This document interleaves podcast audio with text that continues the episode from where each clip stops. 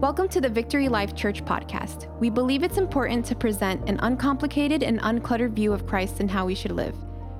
We hope this podcast inspires you and helps build your faith. If you ever find yourself in the area, come check us out. For more information on services and events, visit us at v l c ministries dot com and follow us on Facebook and Instagram at V L C Plantation.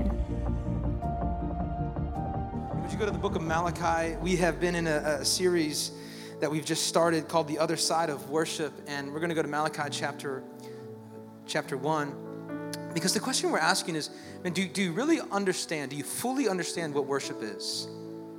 Do you really understand? Because we know what Sunday morning worship looks like.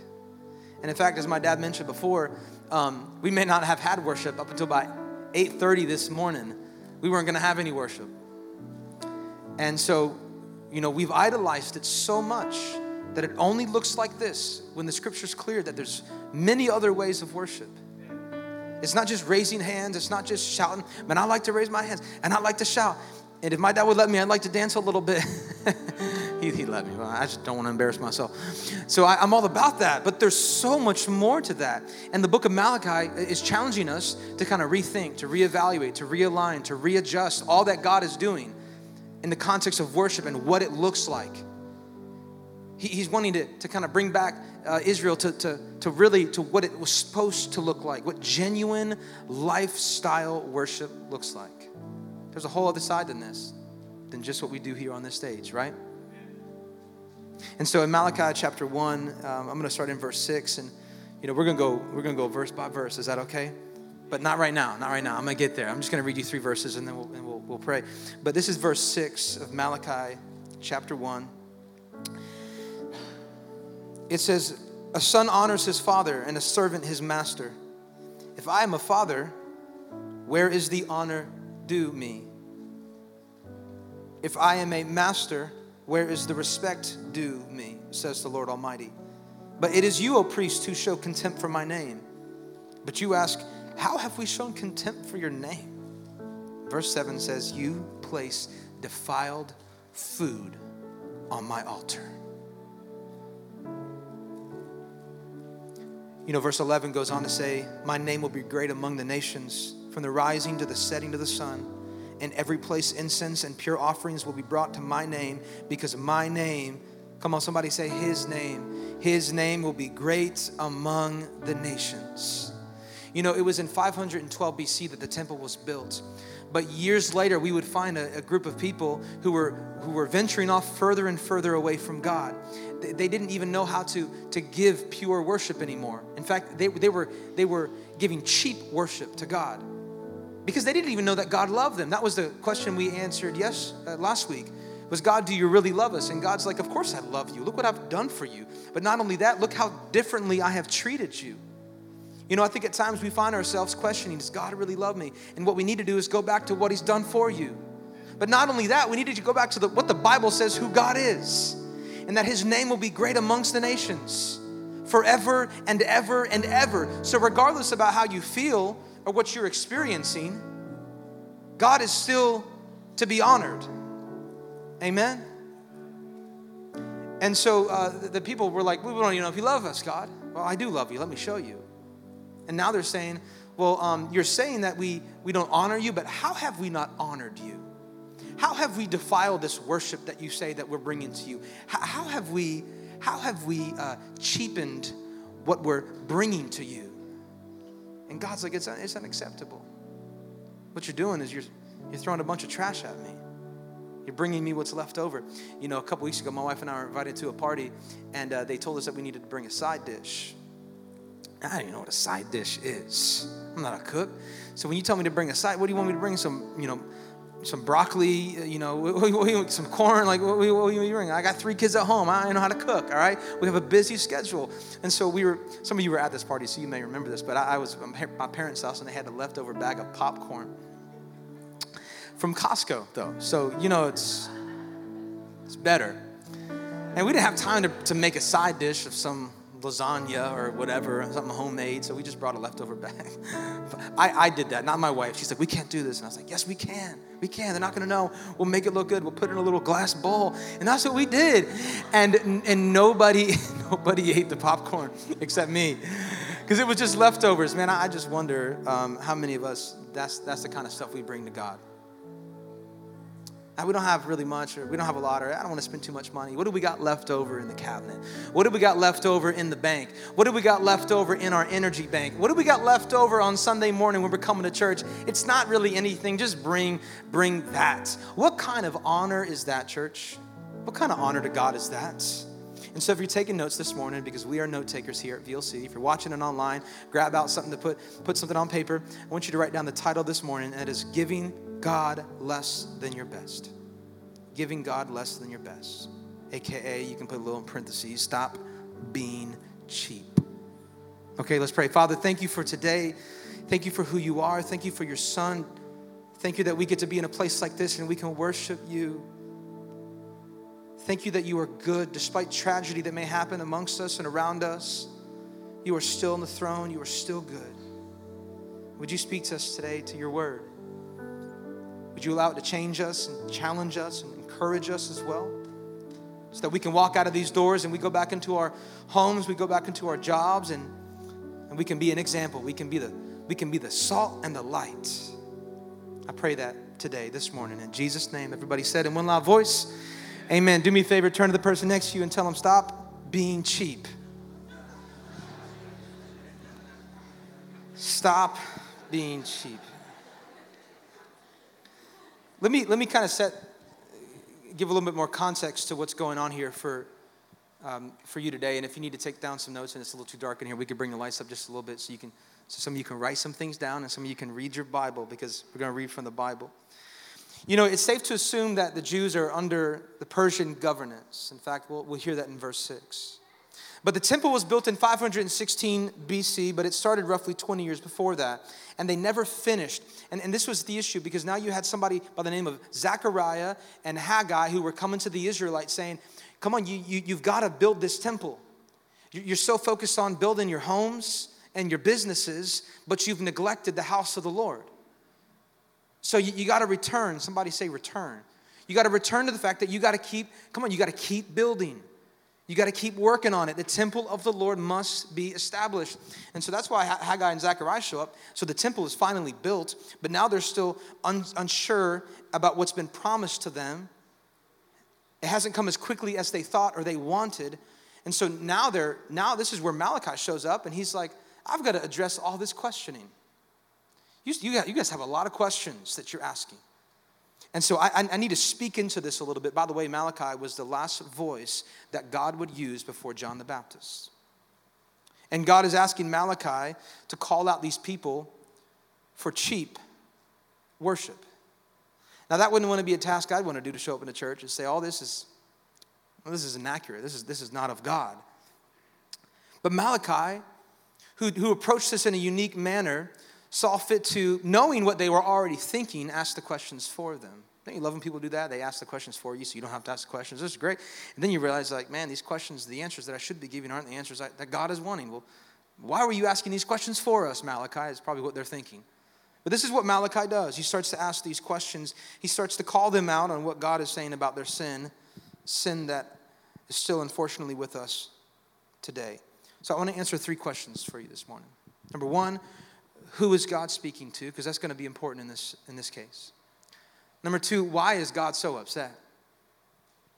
And number three, what is, what is our response? How should I respond to right here, Malachi chapter one, verses six, and we're going to read up to verse fourteen. So, so let's look at who. Now, we read it in verse six, at the very end of verse six, and I'll get back to the beginning of verse six, but the end, um, God says, it's you, O priests, who have showed contempt for my name. So, so who is he talking to? The, the priests. This is who God is addressing this matter right here too. Because instead of living in such a way that was honoring God, they were defiling what they were supposed to be bringing. And it wasn't necessarily the, the quantity, but it was the quality. And he says, he says, look what you're doing. You, you're guilty of breaking the very laws that you're not supposed to just only obey, but you as a priest, you are supposed to teach. Now, how many of you would agree with me that the people who are on the pulpit, the pastors of our church, that, that office in Scripture is supposed to be held to a higher standard. How many of you would agree with that? It's Scripture. If you don't agree with it, it's Scripture. The, the, the priests of the church, the pastors of the church are held to a higher standard. Because if you're going to sit under somebody and allow God to use them to speak to you, you're going to want to make sure not only, one, that the word of God is in them, but also that the call and the anointing of God is upon them. Now, certainly I can speak to anybody, but in the office of pastor, you're going to want to make sure that person is held to a higher standard and as well as being an example. Look at James chapter three, verse one. He says, "Not many of you should be teachers, my fellow believers, because you know that we who teach will be judged more strictly." And everybody who's not a teacher said amen to that. First Peter five three, he's speaking to the pastors and the shepherds of the, of the church. And he's talking about the authority that they have. And he said, you've got to be careful not to lord it over those that have been entrusted to you. It goes on to say, but being examples. This is First Peter five three. It says, but by being examples. Somebody say example. By being examples to the flock. Could, could you just imagine for a moment that we were up here saying, you know, you guys need to stop lying and stop cheating. But yet we were over here lying and cheating. Imagine if we said, you guys need to stop getting drunk. Yet on Saturday nights, we were out here getting plastered before we came up and preached. What would your response be to that? Imagine if we said, you guys need to start giving more. In fact, when we talk about when we talk about the tithe, it's essential that you tithe, yet I'm over here, maybe my dad's over here questioning how much we should tithe, and if really we should tithe at all. Because, because that's what happened. That's not setting a great example, is it? That's not, you're not now motivated to, to do what the pastor tells you to do because the pastor is operating in a hypocritical spirit. And, and that's what the priests were doing. Not only were they being hypocritical about what they were supposed to be doing and what they said they were going to be doing, but what it began to do is alter the scriptures and the principles that they were teaching. Because that's often what happens when you become a hypocrite. Now, let me say this. They weren't teaching something that was super legalistic. What they were teaching was more on the liberal side of things. They, they, they were permitting people to bring less than their best. We know what God has required, but um, it's okay if you don't bring to God what is required. Now, let's pause there for just a moment. Because this hypocritical spirit that many of us have lived in or lived by, certainly we have seen people walk in these hypocritical spirits. He, can I tell you what begins to happen and what that can lead to? Because you could find yourself becoming so hypocritical that you actually start to alter the things that you are hip, being hypocritical towards, which now begins to alter the things that you live by. And therefore, what I said I was going to do, and I don't do it, but I say I'm going to do it, at some point over months and months and years and years, you actually start to align your theology with how you live. Therefore, now what I do is actually what God is calling me to do, when really it's very far from what God has called you to do. But because you've been so hypocritical, you've been preaching a message for so long, you've started to align your theology with how you live, rather than aligning how you live with the theology. And that's a very dangerous place to be. That's certainly not a place that I'd want to be. That's certainly not a place where our, our priests and our, our pastors should be. Because you, you, you hold convictions, convictions you clearly don't live by, and now you begin to fit those convictions into what you live by. How you talk, how you speak, what you do. Now, why is this so important for Malachi to be calling out the priests? Because everything the priests do trickles down to everything everybody else does.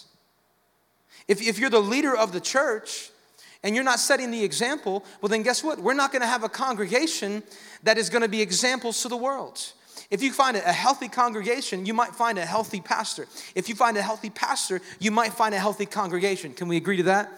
And if it's not, you're not going to see that last very long. This is why, parents, you are to set the example to your kids in speech, in devotion to God, and how you treat other people, because your kids are watching you.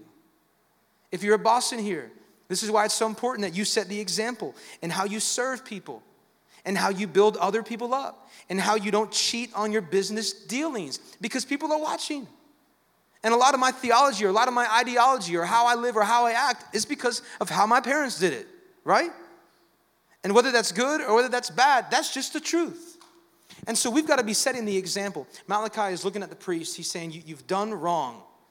You haven't set the example that God has strictly lined out in Scripture. In fact, you've been setting an example that is far worse. And here's where we come to, why is God addressing the priests? Why is he calling them out? Let's go to verse six, and let's read this. He says, a son honors his father, and a slave his master. If I am a father, where is the honor due me? If I am a master, where is the respect due me? It is you, priest, who show contempt for my name. Why do you so show such little respect? If I'm your father, if, if I'm your master, why don't you honor me? Clearly, there is a lack of reverence here. Clearly, there is a lack of respect here. But they respond, well, they say, but, but how have we shown contempt for your name, God? And he says, because you've offered defiled food on my altar. Well, what do you mean, how, how have we defiled you and your altar? You, by saying that the Lord's temple is contemptible, when you offer blind animals for sacrifice, is that not wrong? When you sacrifice lame or diseased animals, is that not wrong? Listen, here's how you have how not honored my name, because you have polluted what you have brought to me. Your offerings have been polluted. Again, God isn't so concerned about the quantity right now. That's not what we're talking about. In fact, we're going to get to the quantity and what the Bible says about that. We're going to talk about that in a couple weeks. And I won't tell you when we're going to talk about it because I don't want you not to show up because we're going to talk about money, okay? But today we're talking about quality. God says, you, you've polluted the offerings. The, what you're bringing to me, the quality of what you're bringing to me isn't what I've asked. Now, now what's an offering? Can we dive a little bit deep into to what an offering is? You, you got to go back to the Old Testament, which we're reading right now. But you got to go back a little bit further, which we will. In the Old Testament, there were offerings. There were sacrifices that we had to present to God. Most of those offerings and sacrifices look like sacrificing an animal in honor of God, whether it was, then there's a few, right? You have burnt offerings. You, you, you, have, um, you have peace offerings. You have grain offerings. Those were acts of worship or, or expression to devotion. Those were acts of thanksgiving. But those three were mandatory. Or excuse me, voluntary. But there were two that were mandatory, and that was a sin offering and a trespass offering. And a sin offering was saying, God, forgive me my sins. Here's an animal that I'm going to slaughter, and I'm going to present it to you as a sacrifice, as an offering. That's what the people would have to do. They would have a trespass offering when they sinned against somebody else. Each involved certain elements, whether it was fruit, whether it was animals. And they had to do something with it. There was like strict guidelines on, on how you, I know this is for you animal lovers out there, this is not good to, to talk about slaughtering animals, but this is what they had to do. They had to bring their best. One without any blemish. One without any spots. There was something you had to do with the blood. There was something you had to do with the heart. There was something you had to do with the kidneys. I mean, it, it was all detailed in the Scripture. But but but, but here's what's happening, because, because now you've got people who are bringing things that, that are, are with blemishes, that are with faults, and God's like, I don't, I don't honor this. It has to be perfect, which would foreshadow, which is crazy. God is so good. He, he would foreshadow what would, what would, what would come. His son Jesus, who would die on a cross for you and for me, and he was the perfect, spotless lamb. Uh, how do we know that? Many ways, because we know it says it in Scripture. But there were two thieves in the book of Luke, who sat next to Jesus on those crosses. And one of them said, um, you deserve this, Jesus. But the other said, well, he doesn't deserve it. This is what it says in, in Luke chapter twenty-three, verse forty-one. He says, we're punished justly, for we are getting what our deeds deserve. But this man has done nothing wrong. Again, presenting an offering for the sake of humanity that was without blemish, that was spotless, that was pure. Now, thank God we no longer have to bring animal sacrifices to the Lord. Amen. Thank God we don't have to slaughter any cows or slaughter any oxen or slaughter any, you know, goats, or maybe maybe some goats are good, but you know, maybe you don't have to do all that stuff. Thank God we don't have to do that. But we still bring things to God, right? We still offer things to God. And and you know, we seek repentance, we seek forgiveness, but there's still things that we bring to him. There's there's still things in Scripture that he he requires. But look at verse seven. He says, you've offered defiled food on my altar. He looks to the priest and he says, presenting what is good, presenting what is important is no longer a requirement for you. You've just, you've just told yourself that you don't even need to do that. And I see it by how you give, and I see it by how you teach, and I see it by how everybody else in your in your church gives. It's, it's, it starts with you. Now, why is this such an issue with God? Again, it's in the scripture. And so let's go back to your favorite book in the Bible, Leviticus chapter twenty, and let's read what Leviticus chapter twenty says, starting in verse seventeen. Listen to this. Leviticus chapter twenty. If you don't know where Leviticus is, it's in the Old Testament, and it's in the beginning of the Bible. You've got Genesis, Exodus. All right, we got some Bible scholars in here. Look at verse seventeen. It says, the Lord said to Moses, speak to Aaron, which was his brother, and his sons and all the Israelites, and say to them, if any of you, either an Israelite or an alien living in Israel, presents a gift for a burnt offering to the Lord, either to fulfill a vow or as a free will offering. Again, there's there's other there's various ways you can do this. I think I told you chapter twenty. I meant chapter twenty-two. I apologize. Chapter twenty-two. This is what it says in verse nineteen. It says, you must present a male without defect from the cattle, sheep, or goats in order that it may be accepted on your behalf. Do not bring anything without a defect because it will not be accepted on your behalf. When anyone brings from the herd or a flock a fellowship offering to the Lord to fulfill a special vow or as a free will offering, it must be without defect or blemish to be acceptable. Do not offer to the Lord the blind, the injured, or the maimed, or anything with warts or festering or running sores. Do not place any of those on the altar as an offering made to the Lord by fire. Now, you can read some of those next verses, and I won't. But look at the very last portion of verse twenty-five. It says, they will not be accepted on your behalf because they are deformed and have defects. I do not accept. Could you just imagine bringing something to God? You're saying, God, look what I've made, look what I've done, look what I've created for you. And God says, I do not accept this because it is unacceptable. Could you just imagine what that would do to you? Could you imagine if a father said that to his son? You know, my son brings home now like school projects. He's, he's in school, and he brings these crafts home. And, and I thank God that he's learning things, but sometimes I just don't want these things home because they just lie around, and then they get squished, and then he gets upset, and then somehow I throw something away that wasn't supposed to be thrown away, and now I'm the bad guy. I didn't know. But he brings home these little crafts that he's doing, right? He's like learning how to cut things with scissors. And I'm like, you're teaching my kid how to cut things with scissors? You know, what are they doing? And so he brings these little things, and just imagine with me for a moment, you have kids, your kid shows up, and they say, Dad, look what I made. And I said, son, that's awful.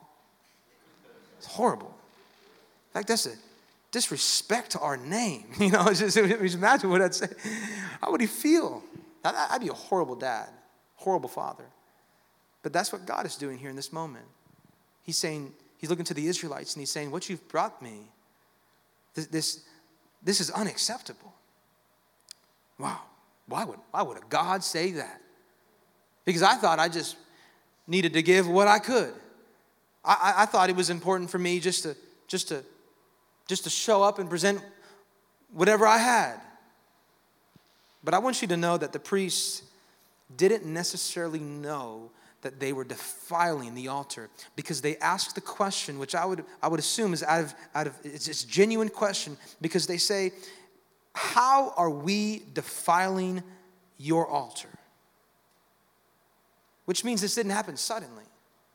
This wasn't like all of a sudden, um, you know what, I know it's laid out, but we're not going to offer that anymore. We're just going to offer what we think is right and what we think is accurate. L- let's just offer that. That's not how it happened, because it was slowly, it was gradually, they kind of inched their way to start giving something, to start offering something that wasn't at the standards that God had set forth. It wasn't at the quality that God was wanting. Do you know this is how the enemy works, church? This is how the enemy works. He works on you to not all of a sudden stop doing something that you're supposed to be doing, but he slowly gets you to stop here, to stop there, to maybe stop there, to eventually get you to a point where you think what you're doing is right and it's not. You know, the enemy doesn't say, hey, you just stop going to church. No, the enemy says, man, you're busy on this Sunday. You got a lot going on. It's been a stressful Saturday. You're kind of busy on that Saturday. You know, you could just show up to that Saturday. You know what? Just show up when you can. The enemy may not say, you know, you need to stop giving. But the enemy might say is, you know, it's been a stressful week. It's been a stressful on our finances. I don't really know if we can even give this week or give this month. So maybe we'll just give a little bit here. Maybe we'll give a little bit there. And eventually we find ourselves giving Again, not with the right intentions, but given a quality, not a quantity, a quality that isn't acceptable to God. And how, how good would the enemy feel about that? To watch you years from now, years from now, months from now, being in a place, offering something that isn't set to God's standard, offering something that isn't what God is asking for. Here's a thought, and hear me out. Don't you think that the enemy would find more joy in you giving out of an ungrateful heart than really giving anything at all? Think about that for a moment. Don't you think the enemy might find some joy in you giving in a way that, that you're ungrateful, that you don't even care, that you just nonchalantly kind of throw some things at God, than than giving than giving at all or not giving at all? In fact, he probably is laughing at you when you think that you are honoring God. Man, you're showing up, you're giving, you're showing up, you're tithing, you're showing up, you're worshiping, you're showing up, you know, you're reading, but it's not out of a place that is pure. It's not out of a place that is genuine. And if you could, if you can get to that place where what you think you are offering is acceptable to God, but God clearly says it's unacceptable, then the enemy has won. Then the enemy is right now winning in your life of obedience and the quality of what you are supposed to give. The enemy is winning. Listen, when I wasn't a Christian, you know, people weren't worried about what I gave. But now that I'm a Christian, it's like people worry about what I give. Why couldn't I just believe? Why does the Bible got to be so clear about what it is I'm supposed to give? Why does the church always talk about, why can't I just believe? Isn't that enough? Isn't that what Scripture says? I, I ran into this man at, at uh, while I was studying the other day at a, at a marketplace, and, and he's walking around. He's like, are you, are you reading the Bible? I'm like, well, yes, I am. But I'm very I'm very busy right now, so don't bother me. No, I didn't say that. I was like, yeah, come grab a seat. He's just looking around. He was like, just observing. And then he noticed me, and we kind of made eye contact. And I was looking at him, and he was looking at me. It got weird for a little bit because we were doing the sun, you know, the stare contest. And then he's like, are you reading the Bible? And I'm like, yeah. He's like, no way. He's like, I, I believe. I'm like, really? He's like, grab a seat. And we just start talking. And uh, we finally get to the point where I'm like, I'm, I'm kind of unsure if he really believes or not. And I, and I proposed the question. I said, hey, you know, if you, if you died tonight, where would you go?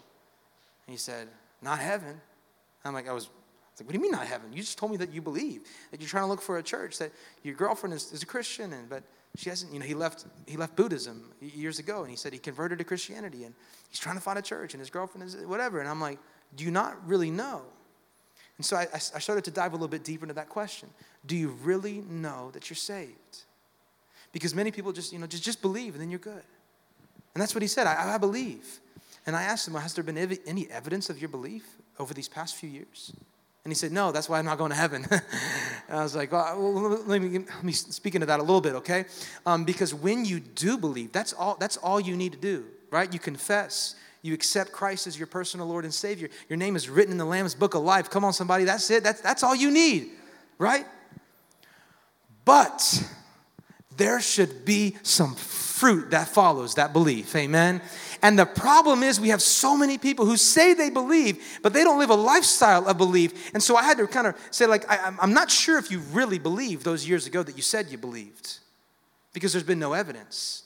So, but I didn't feel it was the time to jump in and dive in and say, like, let's repent right now, because he seemed like he knew a lot. So I was just, oh, my God, well, let me just pray for this man and let me help him find a church, because that's what he was looking for. He was looking for a church. He showed up to play ping pong because there was a ping pong table there, because that's all I do when I sermon prep is play ping pong. Um, no, but he showed up to play ping pong, and I'm like, man, God, you showed up to play ping pong, but God had you divinely sitting right next to me, looking at me, because there is some churches that you need to attend and go to. But it's not just belief.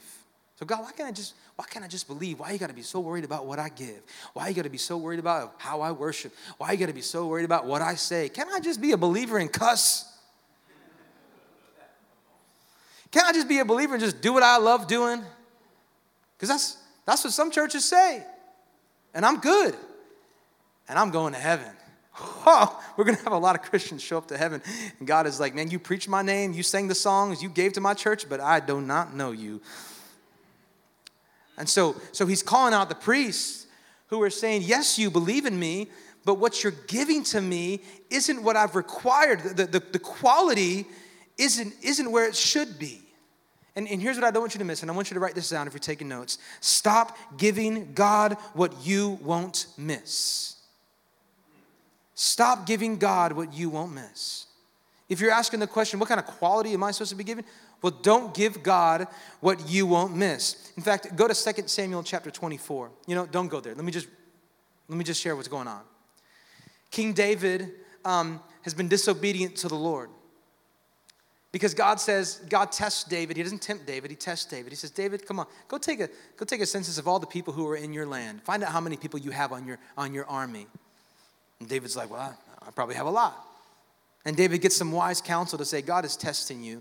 Don't do this, because God never wanted you to do this. He clearly said it before, and now he's testing you to see if you're going to be prideful and go count all your people. Don't do it, David.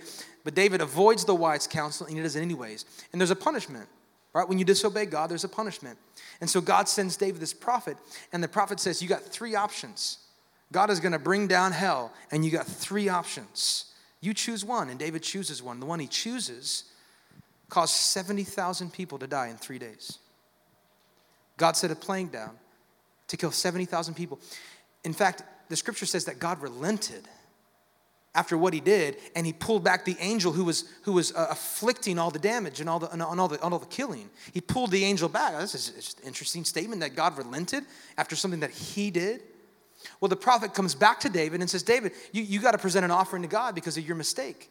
Not only did seventy thousand people die because of you, but you got to present an offering to God and repent. And David's like, I got to. And so he he goes to this, um, he finds this threshing floor, which is which was like the place where people often sacrifice things on. And he finds this threshing floor that he wants to purchase from this man by the name of Araunah. This is Second Samuel twenty-four. And Araunah sees King David approaching.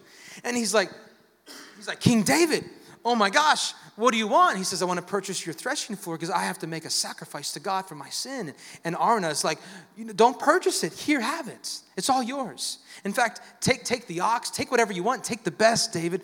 And David says something remarkable. Certainly out of shame, but still remarkable. And he says this in verse twenty-four. He says, no, I don't want it for free. I insist on paying you for it, for I will not sacrifice to the Lord my God burnt offerings that cost me nothing. I will not sacrifice to the Lord my burnt offerings that cost me nothing. Write this down. If your sacrifice to God doesn't cost you, then it's not a sacrifice. If your sacrifice to God hasn't been costing you anything, then what are you sacrificing? You're just giving him your leftover bag of popcorn that nobody's going to eat anyways. You'll eat it because you brought it. And you got to eat it or else it looks like you poisoned it. So you got to eat some of it. You know? But you're bringing God your leftovers. That, that's all you're bringing. And it's not costing you anything. It's not sacrificing um, anything in your life. It's just, it's more convenient than sacrificial. And we have too many believers and too many Christians and too many churches who are walking by convenience than sacrifice. And that's a problem. Would you agree with me? That is a problem. God calls, he said, I need you to die to yourself. I need you to pick up my pick up your cross, and I need you to follow me. In fact, my dad said, I need you to hate your, your brother, your sister, your mom, your dad. Now, I'm not going to explain what that meant, so go back last week and listen to it. I mean, talk about a sacrifice.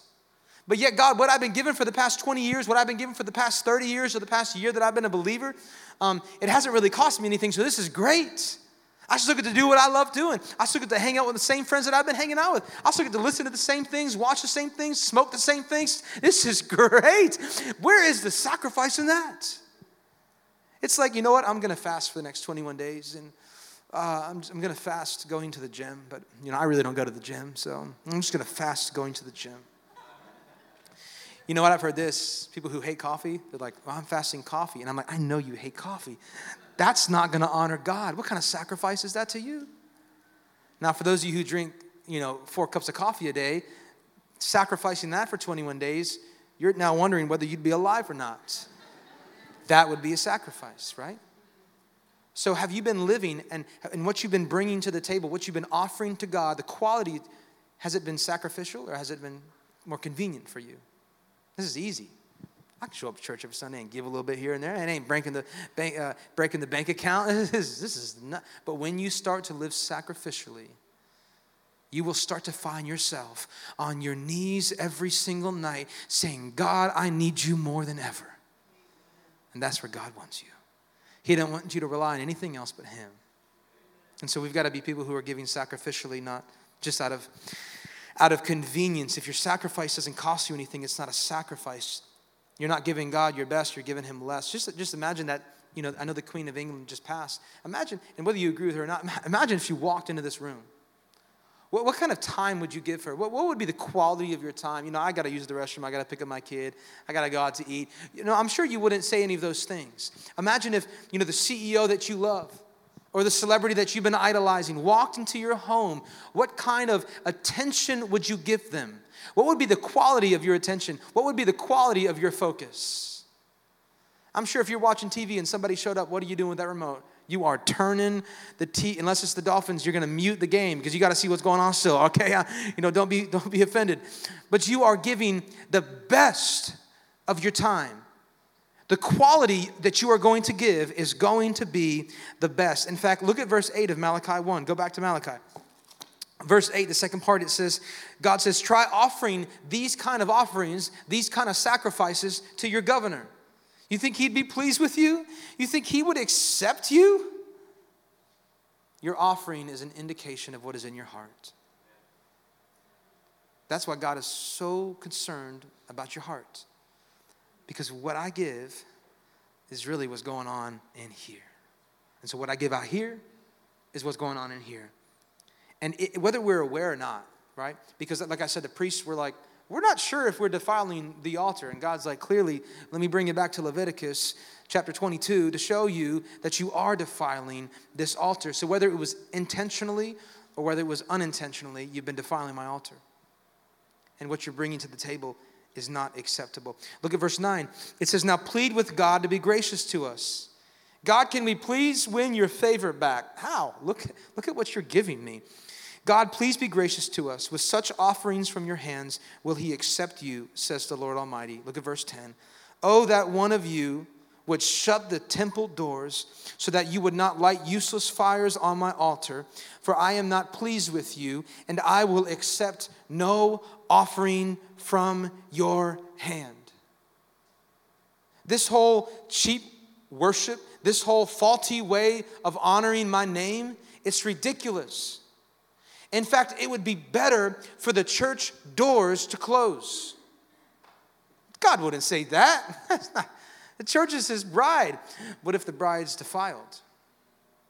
Well, we know what his bride is supposed to look like. What if his bride has been polluted? Ah, God has established his church, no matter what's going on in there, no matter what kind of doctrine or theology they're preaching in there. That is God's church. You don't speak against his church, but what if that church has been polluted and defiled? God certainly has a different kind of judgment. I'm not saying I'm going to be the one to call that out, but God certainly is going to call that out. You better believe God is going to call that out, because that's not how his bride should look like. But why would, man, why would God say something like that? Well, can I go to Genesis chapter six with you? Can I talk about a moment in history where we all know, we've all learned, we've all seen the movies and the pictures about Noah and the flood? You know, why would God do that? I think we can ask that question here.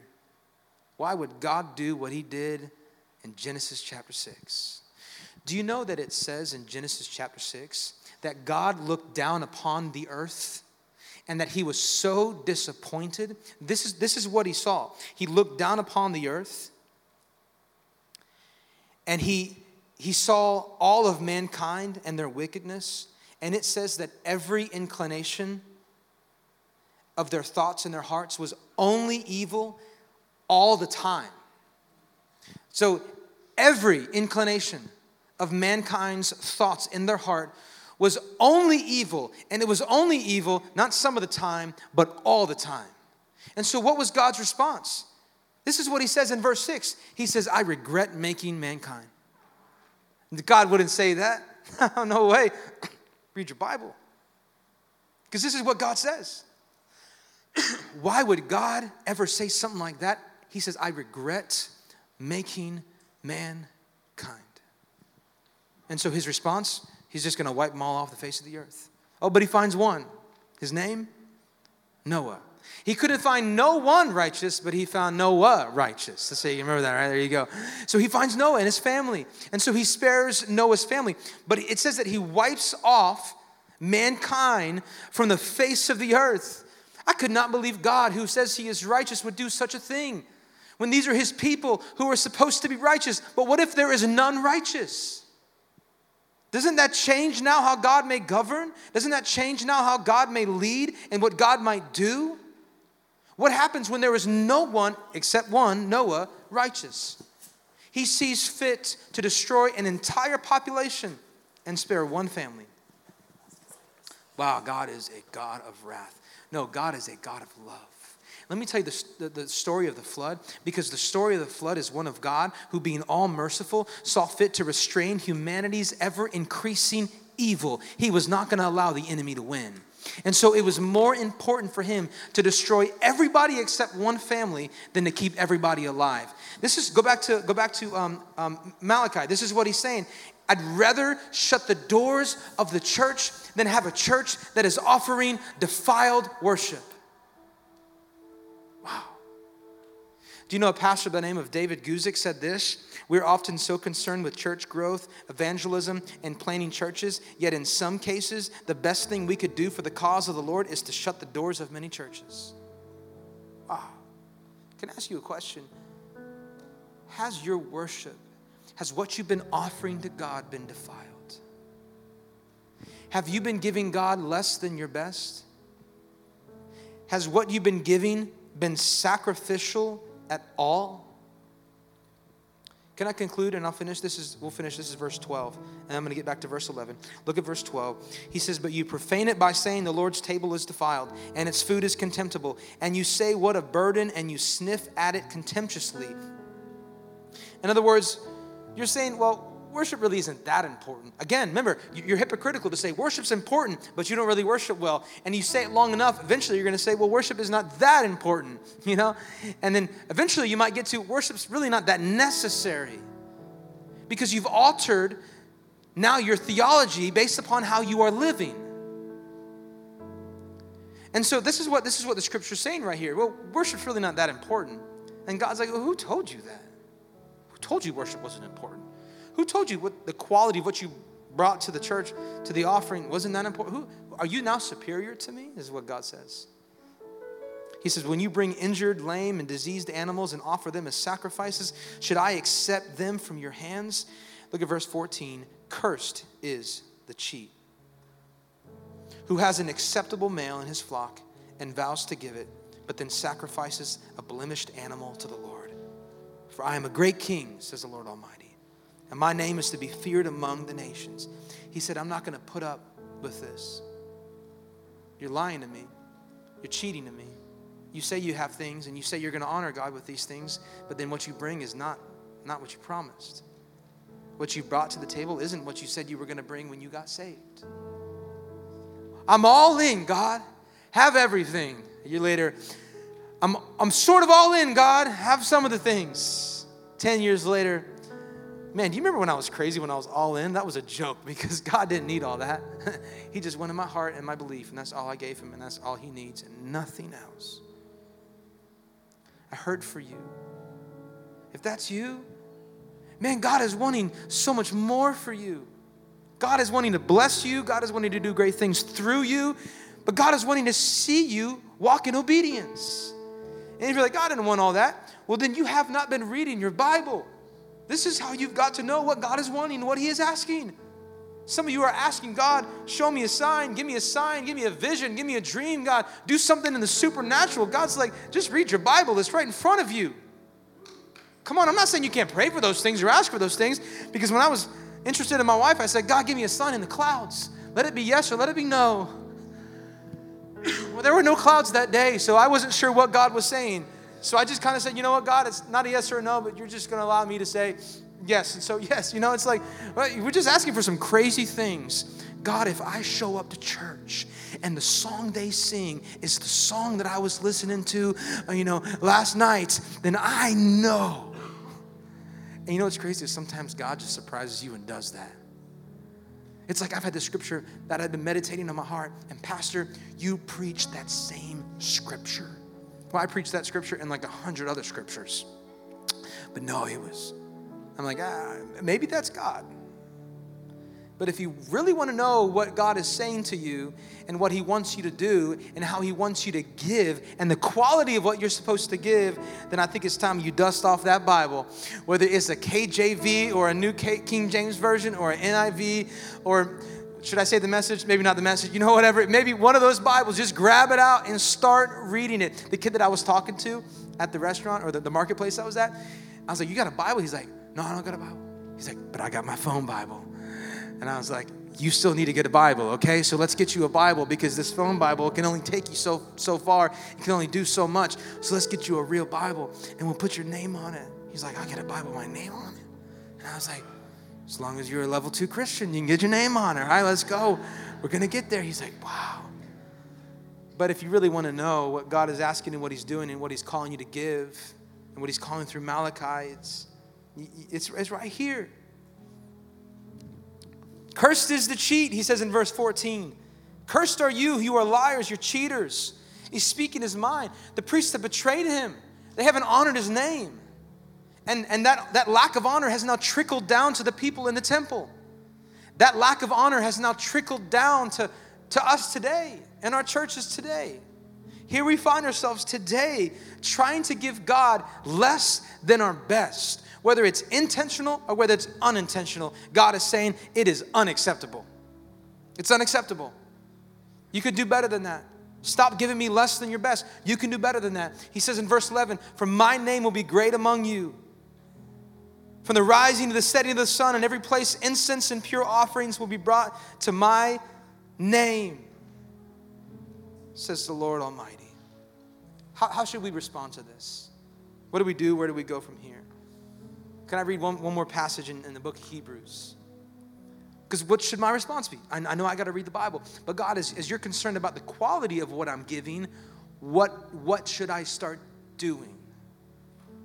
Can I read what Hebrews chapter thirteen says? You can put it up on the screen. This is what Hebrews chapter thirteen, verse fifteen. It says, through Jesus, therefore, let us continually offer to God a sacrifice of praise. Again, we know what that word sacrifice means. It's got to cost you something. The fruit of lips that openly profess his name, and do not forget to do good and to share with others, for with such sacrifices God is pleased. Come on, how many want God to be pleased with what you give? Come on, if that's you, would you stand to your feet? God is looking for a church. God is looking for a people. God is looking for somebody in this place to say, God, I'm not going to be ashamed by how I live. I'm not going to be ashamed by how I give. In fact, Lord, what I want to give to you today, what I want to offer to you today, I want it to be a sacrifice of praise. Come on, I want it to be a sacrifice of praise. God, you have all of me, not just some of me. And you're not going to have less, but God, you are going to have the best.